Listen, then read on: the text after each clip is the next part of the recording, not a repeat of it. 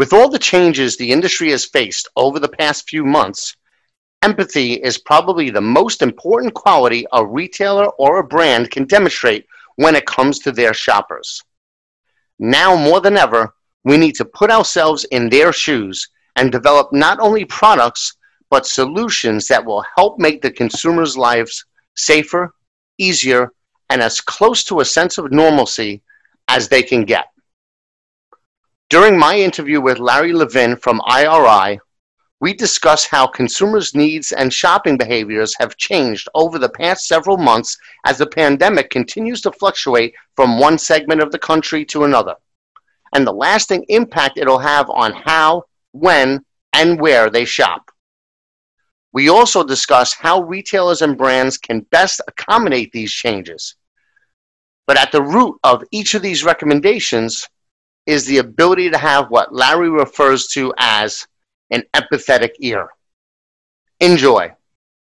Welcome, everybody, and thank you for joining us. My guest today is Larry Levin, Executive Vice President of Consumer and Shopper Marketing and Thought Leadership for IRI. And today we're going to talk about, you know, I guess the state of where consumers are at now at this point in the pandemic. So, Larry, thanks for joining me again. Good morning, Joe. It's uh, always great to be here and really appreciate an opportunity to sit and chat with you. Since uh, we usually sit and chat face to face or uh, right next to each other, it's kind of fun to be doing this on Zoom. Yep, a little bit of a change, but you know we're all adapting. And uh, you know one thing that's interesting is you know I talked to Joan. I interviewed Joan really at the beginning of all this of what might happen. So I'm glad to be talking to you guys again about where where we've come and, and where we're headed. But you know, it kind of seems like you know with the with the surge that's going on, we're back at square one. We're we're you know, in some of these states are seeing bigger spikes than we originally saw in April. Yeah, I wouldn't say square one. I'd say square one A. I, I like to refer to this year or this quarter in particular that ironically ends today as the quarter of the asterisk. Hmm. And this whole year will be the asterisk. I mean, nobody really knows how we're going to come out of this, and it's going to be it's going to be a long haul, obviously. And I think uh, just as I is indicated what's happened in the last few days with states opening up and then all, all of a sudden closing as fast as they opened up. I know out here in California, just yesterday they closed bars, and um, I'm sure restaurants are going to follow suit pretty quickly. Um, it, it's a whole new mindset, and consumers are already telling us that in the advent of another pandemic surge later this fall, they're going to stock up, but they feel smarter and ready to stock up in a different way than they did because they're not going to be caught off guard this time.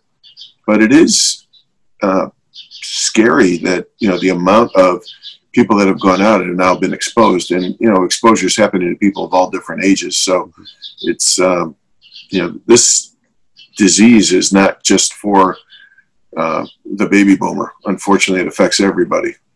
Yeah, I know a lot of cases in the West and in the South are younger people. So hopefully they'll take some of the learnings of what we went through on the East Coast and apply them. But you know, they kind of already didn't by opening up a little too soon. I mean, we literally just opened up restaurants for outdoor seating this uh, last week on Monday, and um, they're already talking about halting any further reopening. So, like, definitely for indoor uh, so it's it's you have that open question of what's going to happen. Yeah, I think what's going to happen is, and it's already happening. There's going to be a group of people that rush back quickly, but there's also two thirds of the American population that we talk to say they're going to take a wait and see attitude. It's almost as if they're going to take the people who are going out now to the restaurants and they're the body shield Mm-hmm. You go out there and you fight for me and you let me know what it's like. And when you, you know, report back that it's okay, I, I might go. But it is kind of fascinating that, you know, of the two thirds of Americans who are going to go, more than um, three fourths of them say they're going to take a couple months. And so as a result, the restaurant industry is really um, at the mercy of the U.S. population. And that's why a lot of our food and beverage clients are reliant now on their in home consumption to really help drive the um, drive the sales that are missing on premise. And so this is a whole new thing. And you know, even on a personal level, we had reservations for a couple restaurants here in LA this week that at the last second they canceled because they said we're not ready to open. We thought we would be ready. So we're all learning on the go. And I think that's the really important thing here is we're, we're learning on the go and we have got to understand how to help the consumer through this with an empathetic way. And you know how do we how do we message this empathy to the consumer? Because people are struggling. I mean we all know it. We know about the number of people who are uh, who are either unemployed or furloughed that will probably become unemployed. I mean uh, i saw yesterday cirque du soleil had furloughed a huge proportion of its uh, workforce and now has actually let them go mm-hmm. and is probably only going to come back to Las Vegas and Orlando, I think, in uh, um, you know resident type of events. All these people on the you know that are not working is just going to create more havoc in the U.S. economy, and that's actually propelled us to look at an economic segmentation of the U.S. population because not all consumers are obviously created equal, and one of the things that we found was in this economic segmentation, we have six different groups. Two of them are downtrodden and cautious and worried. Mm-hmm. And 40% of the US population falls into those two buckets downtrodden and cautious and worried. 9% are downtrodden. They are really sitting in a, in a very, very um, sad, precarious position. And, and 32% are cautious and worried. And so often, as you know, a lot of marketers talk about income segmentation and saying if you make over $100,000, that's a good income. But the reality is 25% of the people in those two segments make over 100 grand. So the, we, we have people really struggling today to figure out how they're going to make ends meet. And we've been planning now, not just for the COVID environment, but for this long recession that people are, are embarking on. And how long will this will this last? Not in, in a market that we cover, but I really wonder about what's going to happen in the real estate industry. In the real estate, especially, commercial real estate, we walk around Los Angeles and we see hundreds of, of places barred up right now. They're they're vacant because people aren't coming back, you know, and and when they start to come back, the brakes are put on. So it's tough time. Yeah, a lot of people reevaluating the space that they're going to need uh, because they're they're seeing that they're operating and they can continue to operate virtually. Uh, I mean, our team is a great example. I mean, the, the, our marketing team have all you know. Well, all all of us are working remote, but you know we haven't missed the beat, and other companies are seeing the same thing. And so they they're going to really reevaluate: Do they need all the space? Can they have some sort of a shared space where people come? Uh, one or two days a week, and you know this way it's one it's less expensive for them, and two they can maintain the social distancing. Right. So you're right; it's going to impact all of those different things. Yeah, and you know one of the big impacts that we've seen in CPG is, as we all know, the, the growth in e-commerce mm-hmm. and e-shopping, and, and more and more people are, are moving toward either you know an Instacart type of a, a platform, having uh, product delivered right to them, or they're going to the store for click and collect. Mm-hmm. And and also when you, when you look at that, that that build obviously happened over a long time, and people were willing to wait three four days to get their groceries delivered in the heart of the pandemic because they didn't have to go to the store and fight the battle mm-hmm. and, and get out there and, and you know put their masks on put their gloves on get ready to walk. And, and what that's even done now to the shopper who's going to the store is they're telling us that they're trying to get in and out as fast as possible, no surprise. And as a result, they're only going down aisles they know they need things. Mm-hmm. And so, as a, I think one of the impacts is going to be around new product development. And as you have new products that are launched, if you're not in an aisle that a consumer wants to shop, it may be difficult for them to notice you prior to the pandemic, people would you know walk the stores and, and do that treasure hunt to find a new product. Now, if if you have a new product on aisle six and I'm going to aisle four and seven, you're going to miss out on an opportunity to talk to me. Displays are going to be important and probably end cap displays. It was really interesting too. A couple weeks ago, I was shopping at a Ralph's in Calabasas outside Los Angeles, and I was really taken by the fact that Pepperidge had um, uh, sh- shippers in front of every one of the cash registers at Ralph's is a way to induce consumers to think about some of its snack lineup. So I thought Campbell's did an interesting way to go from register to register to register to let people know if you want some immediate consumption of some of our snacking products, here's a great way to get them. You don't have to go to the snacking aisle. We're bringing the snacking aisle to you as you get ready to check out.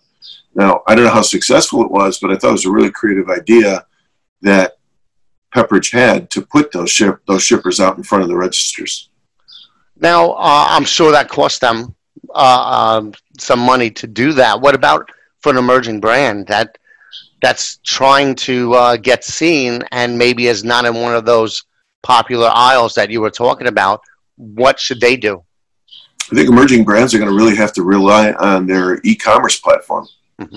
to really be sure that they are out there and they're advertising, they're telling their brand stories because more and more people are going to rely on e-commerce or digital to help them either shop or plan for shopping. Mm-hmm. And so, as an emerging brand, you've got to make sure your message is out there. And it's interesting because I think the the bigger brands have done really well in in this environment, and we all know the stories. You know, we've been watching closely the success of Kraft macaroni and cheese and the number of new buyers that came into Kraft macaroni and cheese in a very short window. But it was back to a, a trusted brand status. I know this brand. I'm going to revert to this brand to help me through a trying time. So we saw that with surges in products like Kraft macaroni and cheese. We saw it in products like Stouffer's, uh, Stouffer's frozen entrees. So again, coming back to tried and true really helped for a lot of consumers. And I also like the way a lot of the manufacturers innovated on a dime. And innovation is not always about just bringing out a new product, it's about bringing out new pack sizes. And I think Anheuser-Busch and, and Miller Coors did a really good job in the time that the pandemic was hitting and recognizing that consumers were going to want to stock up for the long haul and created bigger pack sizes and sold, uh, you know, in, instead of selling a 12 pack of beer, maybe they're selling 36 and 50, you know, 50 can packages to accommodate the people that were stocking up. I was also taken by General Mills, and the I, when I was in Ralph's, I noticed a lot of lay down bags of cereal, and these are three pound bags of cereal that I, I would normally associate with a bigger with a bigger box store like a like a Club Channel or maybe um, a Smart and Final. But seeing that in a mainstream grocery store was to me another way of innovating on a dime and recognizing that consumers are not going to want to shop that often.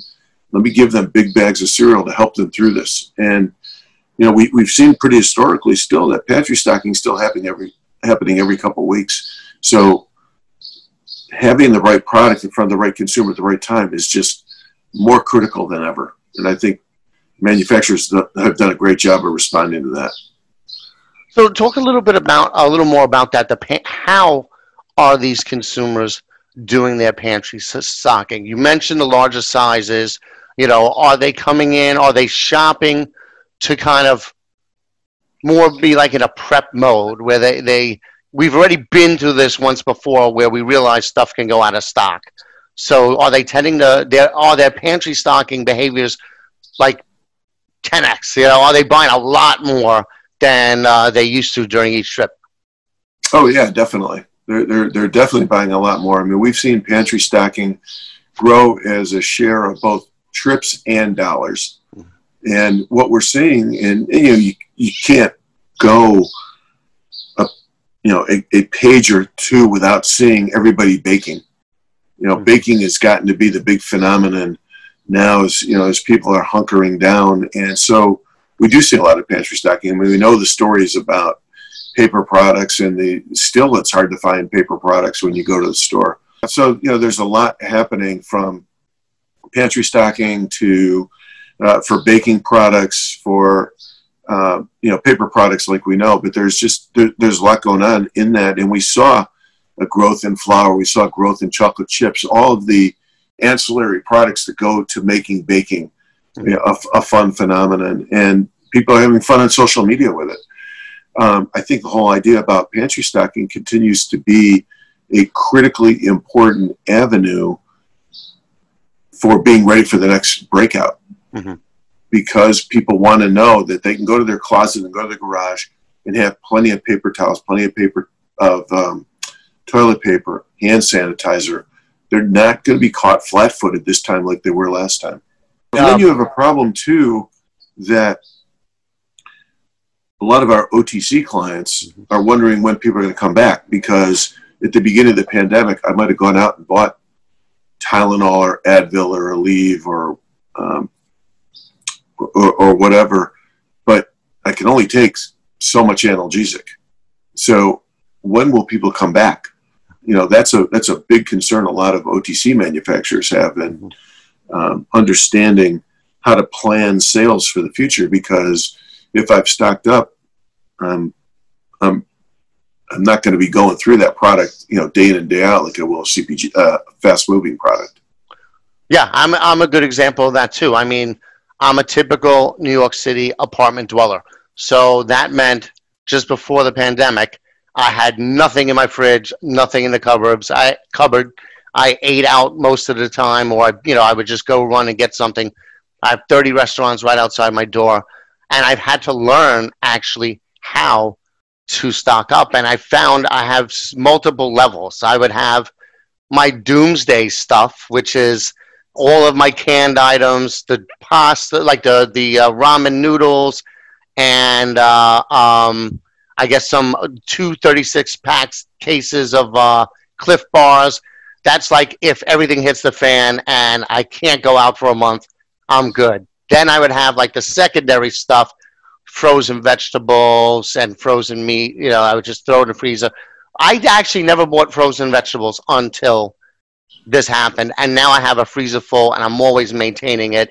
You know, and then I may get some fresh stuff from time to time, but knowing that I have that backup, then also I would get online. I'd get like Emergen-C, you know, the the drink yep. thing. I'd get a bunch of those. I get, you know, I got the vitamins, probiotics, all that stuff, like you said. And I've never never done that before, but now that's kind of the way I look at it. But the other thing also is I've been shopping so much healthier. Everything I have in my fridge now is from the organic marketplace around the corner. One, because in the beginning it wasn't crowded when all the major grocery stores had lines out the door. Granted, it is a little more expensive, but I'm not eating at restaurants, so it's actually cheaper. And uh, two, just wellness in general. I'm working out more. I'm doing more preventative kind of activities. And, you know, so are you seeing a surge in that kind of behavior? Oh, very definitely. Um, you know, we, we do a lot of self care work, and it's really fascinating to me where more than a third of Americans think food is better medicine than medicine, and food is really becoming, obviously, that critical partner to health and wellness. And it, and it's interesting that you talk about you're purchasing the frozen frozen vegetables and buying more and maybe seeing it for the first time, it, it kind of correlates with what I was talking about before mm-hmm. with the growth in Kraft macaroni and cheese and lean cuisine. Center store is really taking off. Mm-hmm.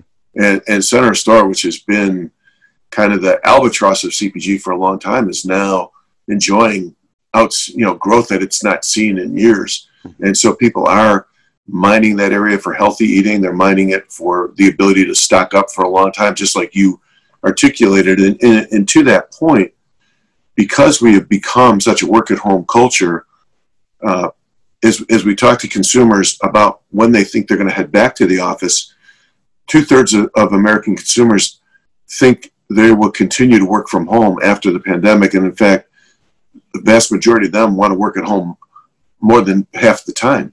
And so as a result, stocking up on food and having the right the right healthy food to make it through the day is going to be critical. And and you know what you said in your own way is very typical of what's happening in the marketplace and um, typifies the fact that as people stay home more often, they are going to eat healthier. but they're still going to indulge too, and we're still seeing some treating areas starting to grow, particularly in chocolate and non-chocolate candies.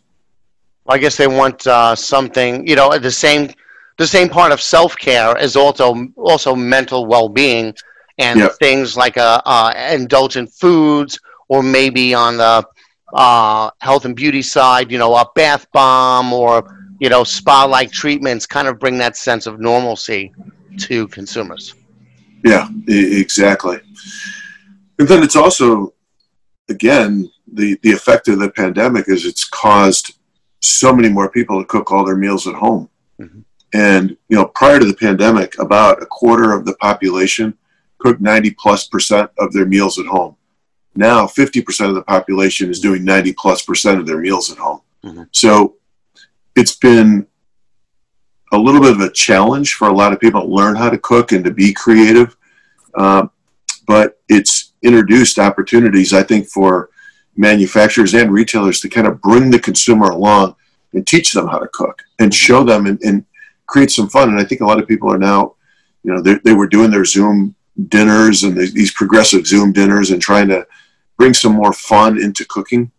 But it, again, it's changing a mindset. It's changing a way to show people how to cook, to bring some creativity to it, and enable you know a new mindset. And, and to that point, now that we're at the summer, besides just everyday barbecuing, we, we've got to understand how, how is this pandemic going to affect holidays? We, we came out of Memorial Day with 40% of the population doing something different than they did last year because they couldn't go to parties. Now we're on the cusp of one of our favorite summer celebrations with 4th of July this week. And 50% of Americans are doing something different than they did last year. And again, that has big ramifications for bars and restaurants, obviously, not being able to host as many people as they did.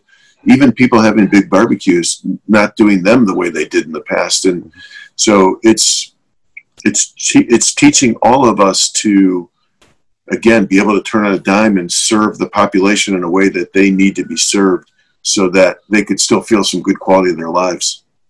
Yeah, and I think you brought up a really good point when you were talking about the um, consumer education. You know, now that a lot of us are doing these things for the first time, if brands and, and retailers can put out content related to helping them to navigate this, not just, you know, sure, in cooking, but also other areas like, um, let's say, you know, for a time, people were doing things like different activities for general merchandise. You know, here's some uh, chalk that we have. You could do these designs on the sidewalk like people were doing. You could do arts and crafts at home, puzzles and toys. I was talking to uh, Bartell Drugs um, a couple of weeks ago, and they mentioned that puzzles were sales of puzzles and uh, games and things like that were skyrocketing. I mean, people are well, just sure. looking for things to do at home. Yeah, it, well, exactly. I mean, it's bringing the party home. Mm-hmm. That's what it's all about, bringing the party home. I, I know I got three or four puzzles, you know, sent to me, you know, in, in that time because, you know, we had to try to build thousand piece puzzles. Good luck yep. with that. yeah. You know, the other thing that's really interesting and scary because of the pandemic and the number of people that lost jobs, we have seen a continued influx, obviously, of price increases. Mm-hmm. And for so many consumers, it's it's not just a perception; it's a reality. And we've seen over time in this tracking that we've been doing, where from the onset, about 40% of, pop, of the population said they saw prices increase. The last time we measured it, three fourths of the population saw prices increase. And so, in that reality is there. And the, what we've been tracking over time in store shows about a seven to 10% price increase since the pandemic. And that's opened up a whole new opportunity for private label. 20% of the population that we've been talking to says that they either switched to private label because their national brands weren't available or they went to private label because they couldn't afford national brands. So I think it's, again, an interesting time for both the manufacturers and retailers to think about their product lineup, think about their strategies to accommodate in a very, very tight, tight pricing environment.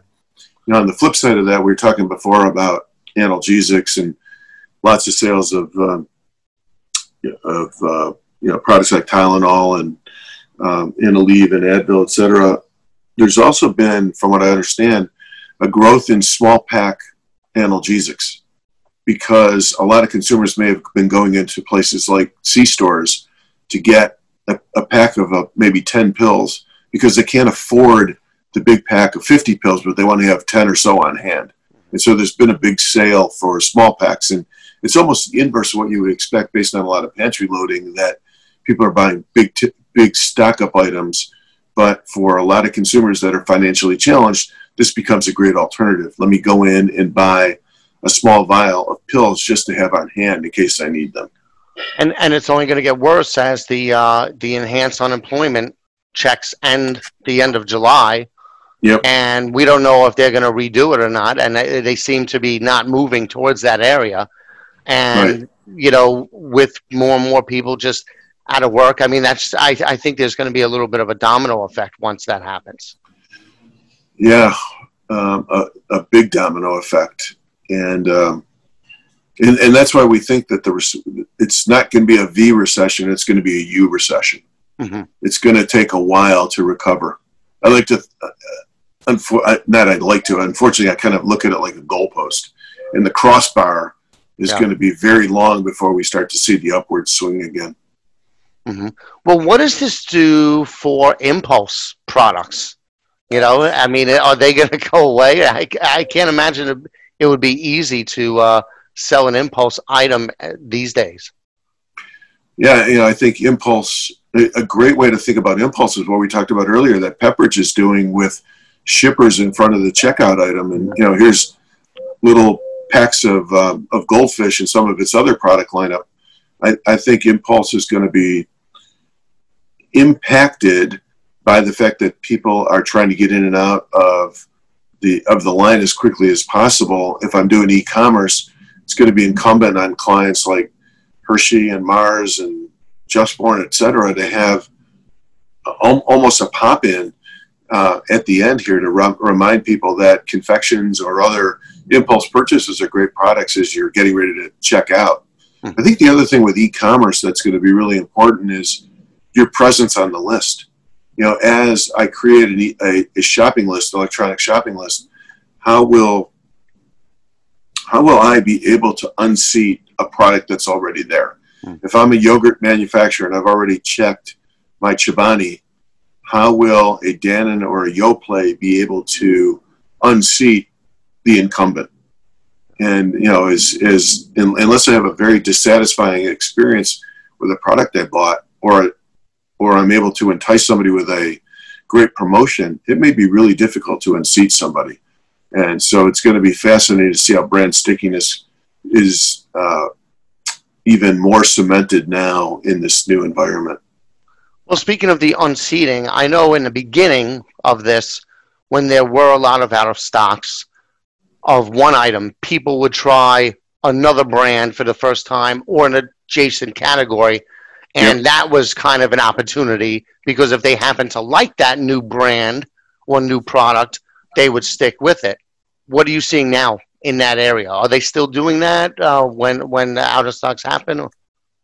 Oh, there's definitely a lot of brand shifting. That's what, as you said, that's introduced new brands to a lot of people that were in that category and their preferred brand wasn't there. And now it's a it's a two way fight Mm-hmm. The, the, the, new, the new brand wants to retain you as a consumer. And so, what was your experience like? What do I need to do to keep you? The old brand needs to bring you home. And so, they both have to figure out how do I make sure that I can win you back or keep you? And, and so, for a lot of these consumers, a lot of these consumer companies, this has become the opportunity to build a foundation. Because it's one thing to get trial everybody wants trial, needs trial, obviously, but you want to take that trial and build a long-standing relationship. You don't want a one-hit wonder. You don't want that that one-time date. You want to be able to match that consumer for a long time. What about um, digital engagement, social media? You know, you mentioned e-commerce. You know, but uh, you know, has digital engagement become more important for these brands? I, I think it's become vitally important because I think it's the way to to build the engagement. It's the way to let people know that you're out there again, coming at it with an empathetic uh, ear for the consumer, so that they they see the value of the brands. They understand you you know what they're going through. You're bringing the you know the best of your of your brand to the consumer, and that's an important way as I think about shopping, particularly about particularly from millennial and Gen Z. It's a great way to get your brand story out there in front of them. Except on Facebook. Except on every, Facebook. Everybody yeah. seems to be pulling out of Facebook these days. It is but. the uh, yeah the great migration right now. You know the yeah. other thing that's been pretty fascinating and we've been looking at is the growth of midweek shopping. You know, for for a long time, this the share of dollars in CPG has been dis, disproportionately driven on the weekends because obviously people had a lot more time to go shop on the weekends than they did to go during the week. But we have seen more than upwards of 30% of, of dollars now shifting to, uh, um, you know, from weekends to, to weekdays. And so more and more people are coming into the store buying during the week, probably for a couple of reasons. One is they have more time available to shop during the week because they're working at home. And I think that they feel like there's going to be better stock available if they come in midweek than they do on the weekend. So it's going to be interesting to see again if that becomes part of the new normal too, because that has implications for store traffic and being able to, uh, you know, have enough product available for consumers as they're coming in. So yeah, I've been doing that. Watch. I've been doing that as long as I've been working with ECRM and you know from home. I would yep. do my shopping like in the middle of the week in the morning because I know yep. nobody's going to be there, and that, that was right. the main reason. And you know now we have other reasons, but yeah, that's definitely something that I would do all the time. I would never go into a grocery store on a Sunday. Never. Right. right. and so it's just it's too it's so much more convenient to just do it. Uh, and then as far as the uh, out of stocks, I guess if I go in the beginning of the week, uh, it, it's different. I mean, a lot of the stores around by me get uh, delivery um, almost every day of the week, so yeah. out of stocks yeah. are pretty pretty much non-existent. But uh, but yeah, it definitely has changed. Um, I've always shopped that way, but I could see other people doing the same thing. So, what about uh, recommendations? What kind of recommendations would you have for brands? You know, in this, you know, during this time where we're at right now in the pandemic, uh, especially noting that you know in some areas it, it's uh, spiking. Well, again, I would uh, recommend you have an empathetic ear to the consumer as you are uh, advertising to them. I would say that you think about what are the right package sizes to accommodate the, the stock up needs, especially as we see a spike happening again. I would think about your new product innovation platforms a little bit differently, almost take an opportunity to look back at 2008, 9, and 10 and what manufacturers did then to be successful. And, and some of the, what we're seeing in that time was premiumization. And it almost seems counterintuitive to talk about premiumization right now because we're talking about people cutting back on expenses. But in, in the 2008 recession, we saw premiumization hit the market big time. Mm-hmm. A couple areas that were fascinating to us. That was about the time where Unilever launched P.F. Chang's Frozen, which is now part of the Conagra family. When you when you look back then, P.F. Chang's Frozen was about eleven dollars for a two pa- a two person serving, and that's expensive when you look at the competitive set of the frozen door. Mm-hmm. But when you think about the fact that consumers might have been trading going to a restaurant, bringing it home, that was um, that was a great alternative because as a result, I could bring the goodness of professional quality restaurant home for a very affordable price. And for a lot of people, that might have been an $80 dinner. Now I'm doing it for 20 bucks if I'm feeding a family of four. So that, that becomes a great alternative. That's kind of like what I mentioned with the organics. You know, yeah, I'll get I got a uh, organic grass fed ribeye steak for seventeen dollars, and you know it sounds expensive if it was compared to other steaks, but compared to me eating that in a restaurant, it's really cheap, and I'm actually saving money. Yep. In, another area that was that was big then, that was about the time where Chobani hit the market. Mm-hmm and Chobani was 40 cents more per serving than the mainstream products were at the time. But we know the success of Chobani. Consumers saw a need, that gravitated toward it. So I think premiumization worked. K cups also hit the market right around that time. So again, I think manufacturers thinking about a premium positioning, think about where the dollars are coming from. If they're coming from out of home into home, consumers might be willing to pay more money, like you said with organics. Think about the fact that more is more, and we we had seen it where where uh, Procter had uh, launched some uh, more you know heavier duty Tide products that enabled people to, to wash in a bigger load. So maximizing their wash loads with a, with a, with more detergent. We saw a lot of co-branding hitting in 2008, 9, and 10, where products like Crest and Scope came together, or uh, Tide and Febreze, being able to take the benefits of a toothpaste and a mouthwash, or a fabric softener and, and detergent, giving me all-in-one products that did more for the money, so I extend my dollar. So I think that was another big area of opportunity. Um, we talked before about pack size innovation. I think that's a big area where retailers can help manufacturers through a tough time with bigger packs so I don't have to go and replenish as often. And then private label.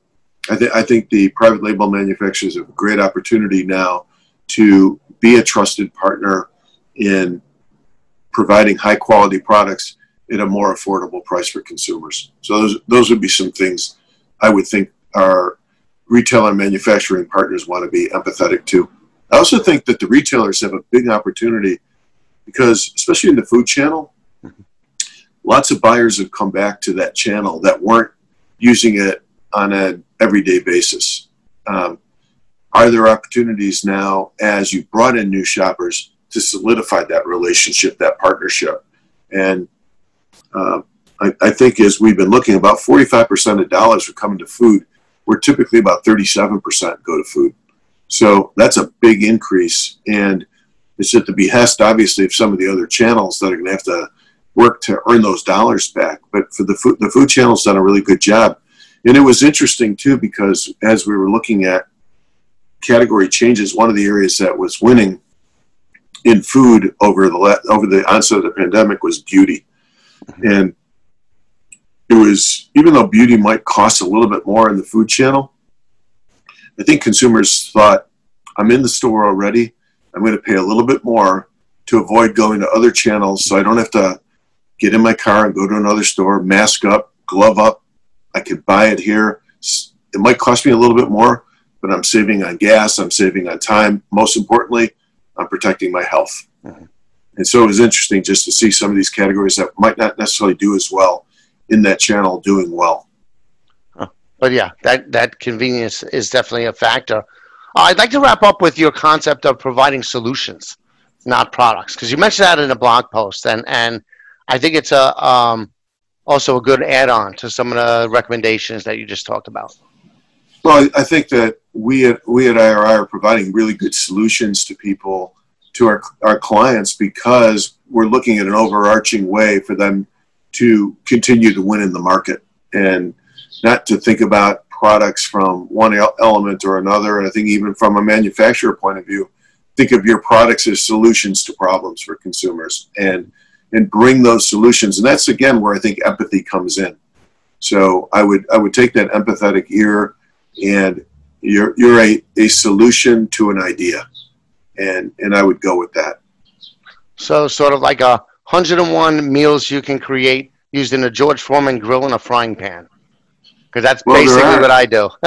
yeah, and, and I, I think being able to leverage social content mm-hmm. and seeing the creativity that's out there and the way people are doing. I, I have a, a good friend who made a Nutella babka.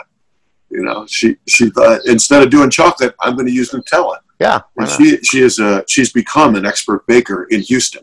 Mm-hmm. So uh, you know, it's kind of fun. Yeah, and you can host. You know, a lot of people are doing these virtual things, and you know, I've heard of some some retailers have hosted like a pancake party on yeah. Instagram, Instagram Live, where they actually everybody was. Uh, it was led by a chef, and because you know baking and stuff, they, they either a pancake party or a baking party where everybody, the families got together.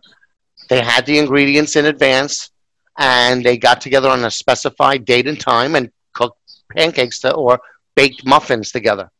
Exactly, and, uh, and that's what it's about. That that's how people are getting through the pandemic because they're finding creative ways. And you know what? What we're doing now with Zoom, thank God we have a platform like this, not just for business but for social mm-hmm. because we all know about the family Zooms, the, the friend Zooms. And like you said, this gives people an opportunity to show their creativity, not just talk about it. And it's been a, it's been an important partner, I think, for people to make it through this this crisis. And I think we're going to be zooming for a long time. Yeah, I agree. Well, uh, Larry, it was great zooming with you today, and uh, although I am looking forward to the when we do get the chance again to hang out in person. yeah, and if not, let's have a steak. Let's get Wayne. Let's get Eric. Let's the four of us have a and Dan Mac. Let's have the five of us have a little snack. There you steak, go. Steak snack. We'll do it. We'll do a uh, Zoom happy hour slash steak hour. Sounds like a great time, man. All right, let's right, do John. it. I'll talk to Wayne. happy Fourth, buddy. All right, you too. Take care. Uh, take care.